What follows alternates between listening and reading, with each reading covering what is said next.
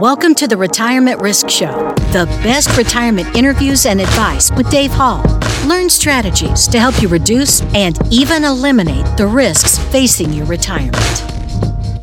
Hello and welcome to the show. My name is Dave Hall. We are back again talking about the longest self imposed period of unemployment most of you'll have in your lifetime. It could be 10 years, it could be 20, heck, it might even be 30 or 40. It is what we call retirement. If you would like to learn how you can get safely through retirement, go to our website. Here you'll get access to our Shatter Your Retirement Risk Live event where we talk about the details that you need to better understand to get to a safe and secure retirement.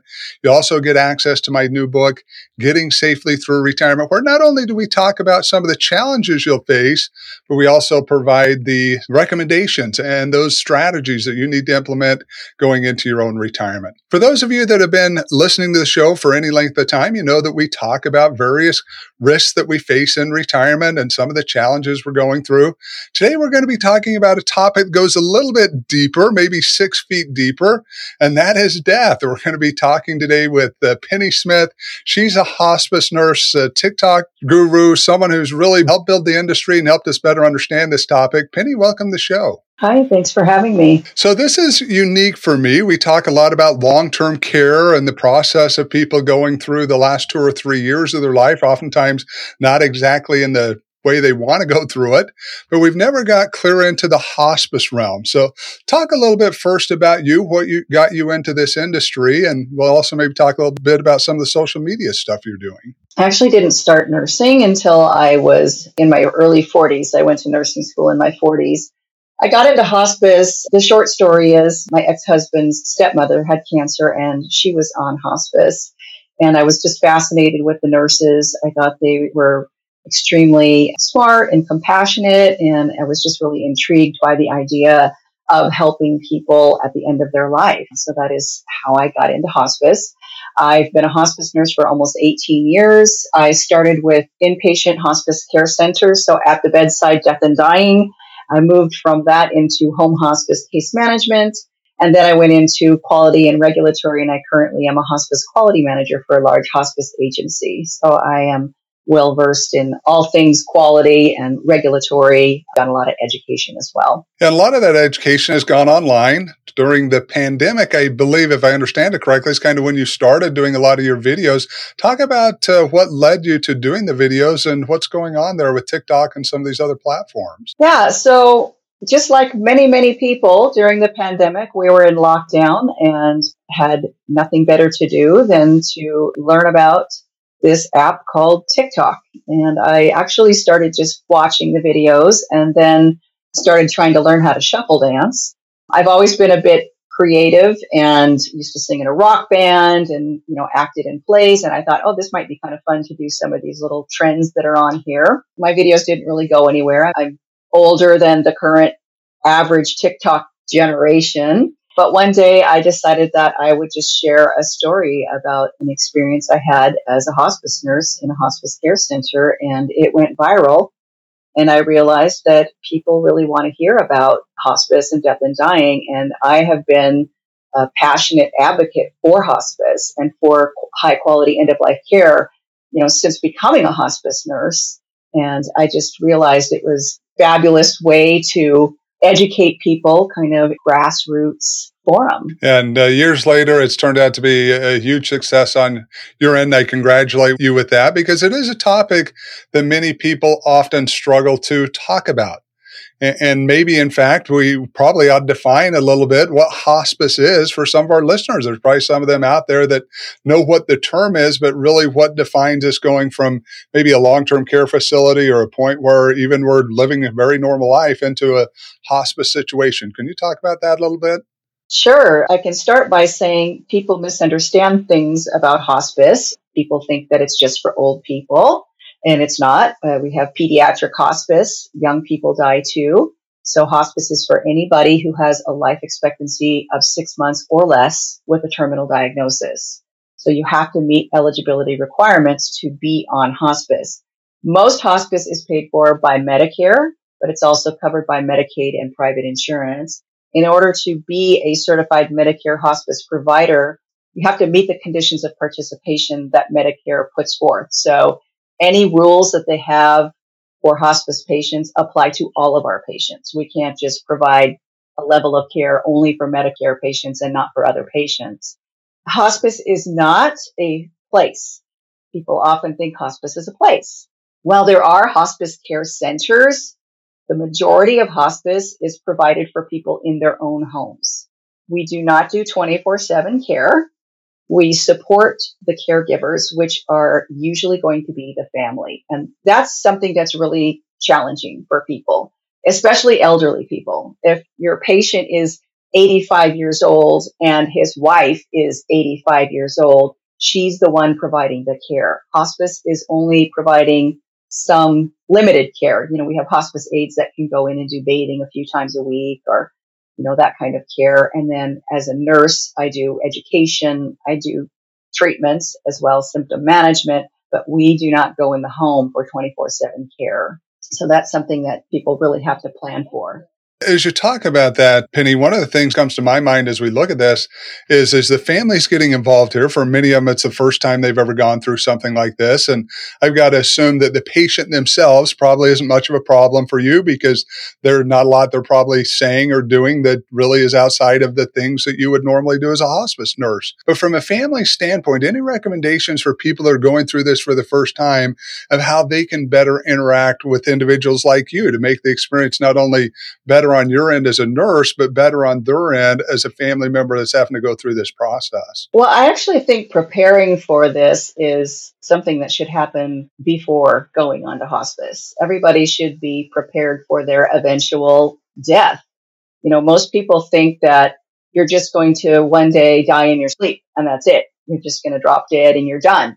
And it's usually going to be a progression towards the end of life. People usually start to decline and then eventually they die. And so during that time, they become less functional, you know, less able to care for themselves. So I think it's really important for people to plan ahead and have a little savings account, you know, your rainy day bank account for being able to hire caregivers, to be able to hire in home help or to be able to pay for an adult family home or a nursing home an assisted living facility somewhere where the person can go when they can no longer be in their home.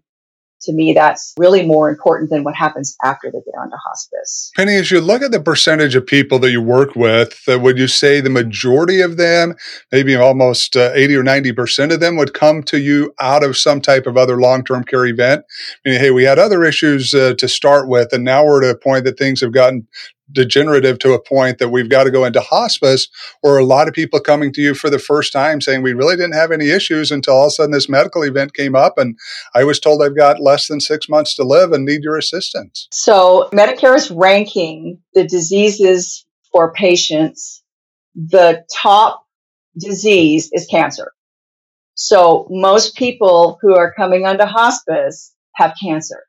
And then I think dementia is next, and then heart disease so cancer is one of those things where you get it, you might survive it and you might not. And so, yeah, they're not planning for that. They're given a terminal diagnosis and then they're going on hospice. Dementia is a little different because you get your dementia diagnosis and then you're going to live for years with dementia before you even meet hospice eligibility.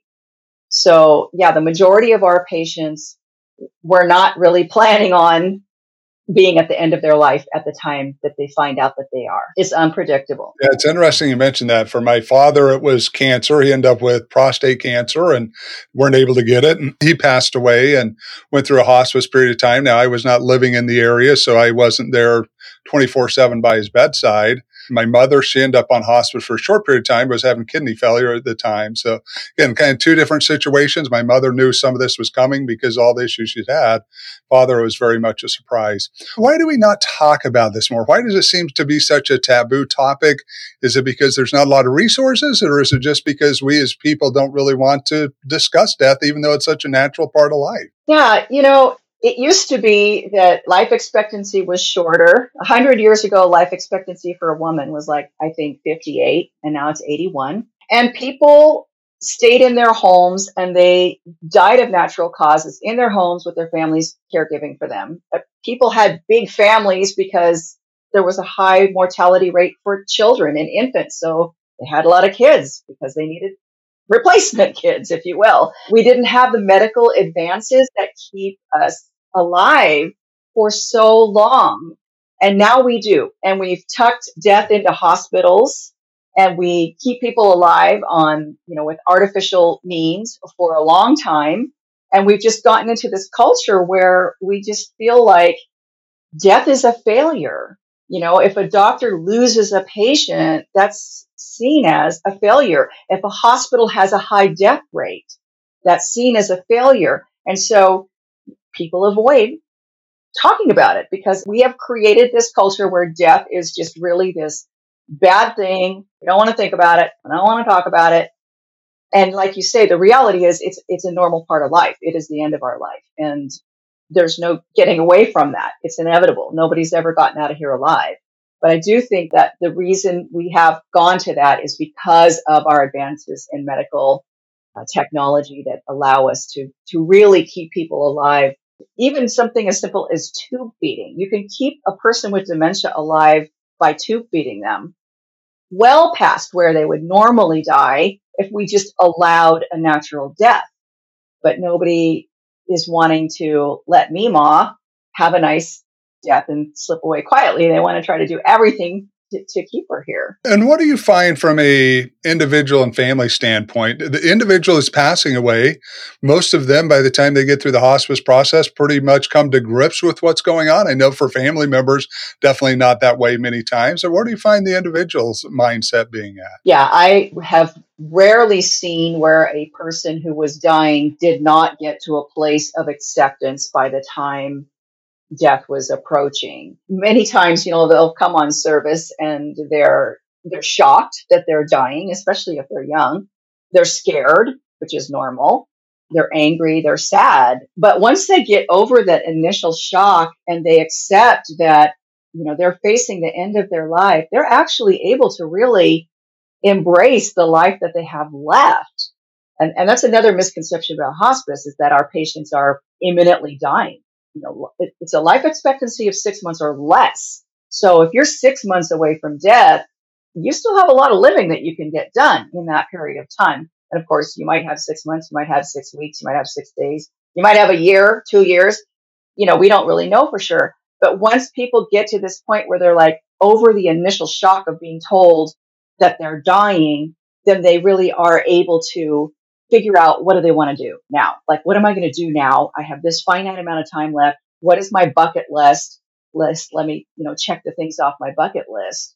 Families do have a harder time accepting, but sometimes, you know, they get to a point too where they're ready. They're kind of ready. They're okay with it. Well, as okay as you can be when you're waiting for your person to die. That's never a fun thing, but you know. It's definitely a different phase of life as you're going through that. I'm a very spiritual person. Most people that listen to my show know that. And in fact, most people that listen to our show are quite spiritual because uh, they resonate with my philosophies and the things I teach and the things I share. But with that, I'm very strong belief in an afterlife, very strong belief I'll see my family again and all these other individuals. Do you see with those that are going through this phase, these individuals, that there is more of a connection to the afterlife or to family members maybe that uh, have passed on before them. Yeah, so deathbed visioning is something that is very common and normal at the end of life and and it's called deathbed visioning, but that's a little bit of a misnomer because people don't necessarily need to be on their deathbed to to have these visions. They can be 2 or 3 weeks out from death and they can very clearly tell you what they're seeing or who they're seeing. Sometimes people see pets, sometimes they see relatives, Sometimes they start as shadows and they don't recognize them, but they're not afraid of it. It's like a comforting feeling. And sometimes it's so vivid to them that they, they actually will talk to them or say, I see my wife. You know, I had a patient who told me that his wife, was crying and he was looking in the corner of the room and he said, she's right there. I see her. She's right there. And I said, is she coming to get you? And he said, yes, but not today. She's coming tomorrow. And I was like, oh, okay. So yeah, that is very common. Now, for the patient, that brings comfort because it's like they're being met by these people who they love, who they haven't seen for years, who died. But for the families, sometimes they're a little thrown off by that. And I've had families who said, I think, you know, my mom needs some medication because she's hallucinating. She's seeing people. And I have to explain that's really normal. And, and we meet them where they're at. You know, we explain it. It is so common that it's in our literature. Like it's something that we look at as a sign that death is approaching. And we ask about. I would ask my patients, have you seen anything out of the ordinary? Like people who have died before you? Because it kind of helps us to gauge where they are in their dying process. I know you did a TikTok video on it that I was watching where uh, you had asked a lady if she had seen anyone and she first denies it. And then uh, throughout the story, she ends up saying, yeah, after you had mentioned that it was normal, but then she mentioned her father was in the kitchen. And this is something, again, very familiar with. I've got two disabled children. Most of our listeners know this by this point, but you know, we've got angels around us all the time. I mean, there's no question in my life that there aren't uh, people from the other side helping us get through the day in the process. Now, they're not people I'm seeing every day, but definitely feel that the presence of all of that as we go through there. But definitely as you go through that, that end of life cycle, it's again, people, yes, it's something we've never experienced. Yes, it, yes, it seems uh, final. It seems like everything's coming to an end. I think one of the greatest things I've seen from Penny from what you do is that with it can come peace and with it can come the reality that we did have a good life, that we did good things, and, and, that we did the things we were supposed to. And I think one of the things you had brought up to another video I'd watched, I'd like to talk a little bit about, is you talk about a period where someone's going through hospice, and then all of a sudden they seem to get better, whether it's for a few minute period of time or for maybe a few hours. Can you talk about that process and what people should look at if that happens? Sure. So that that's something we call the end of life rally or the surge. Recently, the medical community came up with the term terminal lucidity. And it's when a person is, you know, getting close to the end of their life. Sometimes they might even be unresponsive or minimally responsive and they have a burst of energy and they want to visit and they want to call their friends and they sometimes even want to eat when they haven't wanted to eat anything for weeks. All of a sudden they want a meal. It usually only lasts a day or less and it's a sign that they're getting close to the end of life. So the families always think oh, he's getting better. He can come off a hospice. He's not dying anymore. But the reality is they are close to the end of life and they usually die within about a week after this happens. It's a day or less that it happens. You know, it could be just a couple of hours. It could be a day, but there's no explanation for it. There's some theories about it, why it happens, but there's, there's no, you know, we don't test people, but it does happen in about four out of 10 patients. So it's fairly common. But it's these kind of conversations, though, that are so helpful if people would understand this stuff in advance. Again, if you're coming into it and you already know that something like this could happen and you know the process of, that they go through, you know, one of the other things you talked about in some of your videos I'd also like to cover is the medications and the impact it's going to have on, on the individuals and sometimes what family members are thinking going on. But the more we can know about the experience, the better off we are. And maybe you can talk a little bit about that. I know one of your other videos talked about the uh, family member saying, hey, this isn't going to hurt them or it's not going to do this to them or you need to you know, do this from medicine side. You're the expert. You know what goes on. You've seen this dozens of times. I want to talk a little bit about that process as well? Yeah, so that is another big misconception about hospice that we give morphine to all of our patients and that it is ultimately what causes their death or it puts them to sleep until they die. And that's just not true. We do use morphine a lot. It's tried and true. It's our gold standard for treating shortness of breath. It's inexpensive and hospice does not make a lot of money. We get a pretty much a per diem, a daily rate for all of our patients, regardless of what we do for them. We don't bill the same way as the ER who will charge you 20 bucks for a Tylenol. You know, we don't bill that way. We get a payment. It's a daily rate. So it's, we try to use, you know, medications that are, are less expensive. If people can't have morphine for whatever reason, we use other opioids, which are just as dangerous. So one of the things I try to explain is like people are okay with Percocet. They'll say, Oh, I'm fine with Percocet, but morphine, morphine kills, you know, and Percocet is actually milligram for milligram stronger than morphine because it's got oxycodone, which is about one and a half times stronger than morphine. So we don't like just start people on massive doses of morphine. We give them a very small amount. It doesn't take much. They can be a little bit more somnolent when they first take it. Sedation can be a side effect, but that will eventually resolve as they get adjusted to the medication. You know, we're not in the business of killing people we want our patients to, for one thing, not that we try to keep people alive. So the hospice philosophy is we do nothing to prolong life, nor do we hasten death. We allow a natural death. But when people say hospice has an agenda of killing their patients, I'm always like, wait, what? We don't get paid when they die. you know, like after they're dead, there's no more payment. So it doesn't behoove us to kill our patients. Not that we are trying to keep them alive either. You know, we're just allowing a natural death. You know, morphine is a great medication. It's safe to use. It's been in use for decades, centuries probably. And it really helps people to be comfortable at the end of life. And oftentimes, you know, I'll say to somebody, like, you really want to think about, you know, what is your concern about a person if they are going to be more asleep at the end of life? Is it you want them to be awake so you can interact with them at the risk of them being in pain? Or would it be better for them to be, you know, comfortable and sleeping more? Because a lot of times, you know, people are just selfishly kind of wanting their person to be awake because they don't like the idea of letting go of them, which is normal. Fair enough. We love our people. We don't want to let them go, but Absolutely. Penny, I've directed a lot of this conversation today, uh, which means we've talked about the things that I was curious about, things that I wanted to learn about.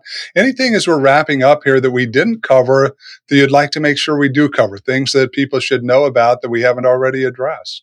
Yeah, I think it's really important for people to know that they don't need a doctor to refer to hospice if they are told that they have a terminal condition and they want to explore the possibility of hospice. If you have a person who has dementia and they're starting to decline and you see that, maybe you go to the doctor, the doctor's not seeing that, they're having a good day and they're, they're less convinced that they're ready for hospice.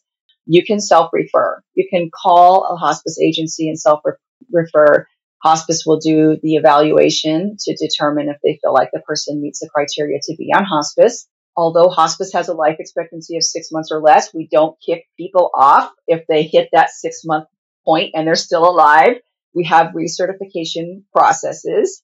And as long as somebody continues to meet the eligibility requirement of a life expectancy of six months or less, they can continue to stay on hospice. So sometimes we have people on hospice for years.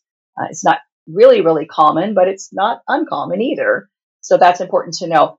Also, like, if your doctor says that you or your person is meeting eligibility requirements or they think they're ready for hospice, don't feel like you want to wait longer because it's going to be giving up if you have them go on hospice. It's not about giving up hope. It's about changing what hope looks like it's about hoping that a person can have a comfortable, peaceful death in the environment that they choose to be in. Hopefully that's their home with their people around them who they love. So, you know, it's, and to avoid going to the ER, being hospitalized, to avoid those types of things that are not going to be as um, conducive to a beautiful natural death, you know, like with people surrounding you in love. So hospice is we don't want people who are just right at the end of their life because we have so much to offer. We can offer spiritual support, social services, the nurse, the aide that can help with bathing and help to teach the family how to take care of the person as they're declining and they can't get in the shower anymore. You know, that's what we do. And then after the death of the person, we provide grief support services for a year. So, you know, we also care for the family. And that's something that has been a relief to my patients. Often, if you ask a person who's dying, what is their greatest fear? They will say they're worried about how their family is going to do after they die. That is a legitimate fear that they have. And when I tell them that grief support services is going to provide bereavement for them, you know, care for them, counseling for them for a year after their death, it's a relief for them to know that we're not just going to drop the family like a hot potato. You know, we have professionals that will help support after the person dies. That was very good to know. Yeah, that was not something I was aware of, but really haven't paid attention to it. Again, I wasn't involved in the hospice process with family members and uh, not something that I've spent a lot of time studying myself either. Penny, thank you so much for being with us today. How can our listeners get access to your videos and the information that you're continuing to put out there on social media? I'm on all the social media platforms. I'm on YouTube, TikTok, Instagram, and Facebook. My username is at hospice nurse penny. Okay, thank you very much. Uh, and her videos, some of them got over 5 million views. We're not just talking someone that's out there putting a video together that no one's looking at. She's putting videos together that really help answer the questions, really help people better understand what, what death looks like and helps you better understand what that process is going to be. Listeners, thank you so much for being with us as well today. Come back next week. We'll share some more information to help you better understand what you can do to get safely through retirement. And that's today's episode. Thanks for listening. If you like what you heard, please subscribe to wherever you get your podcast. The Retirement Risk Show is a production of the Retirement Risk Advisors. Our show was produced by Sierra Talene and Autumn Koenig. If you're a CPA looking for more retirement education, visit retirementriskadvisors.com.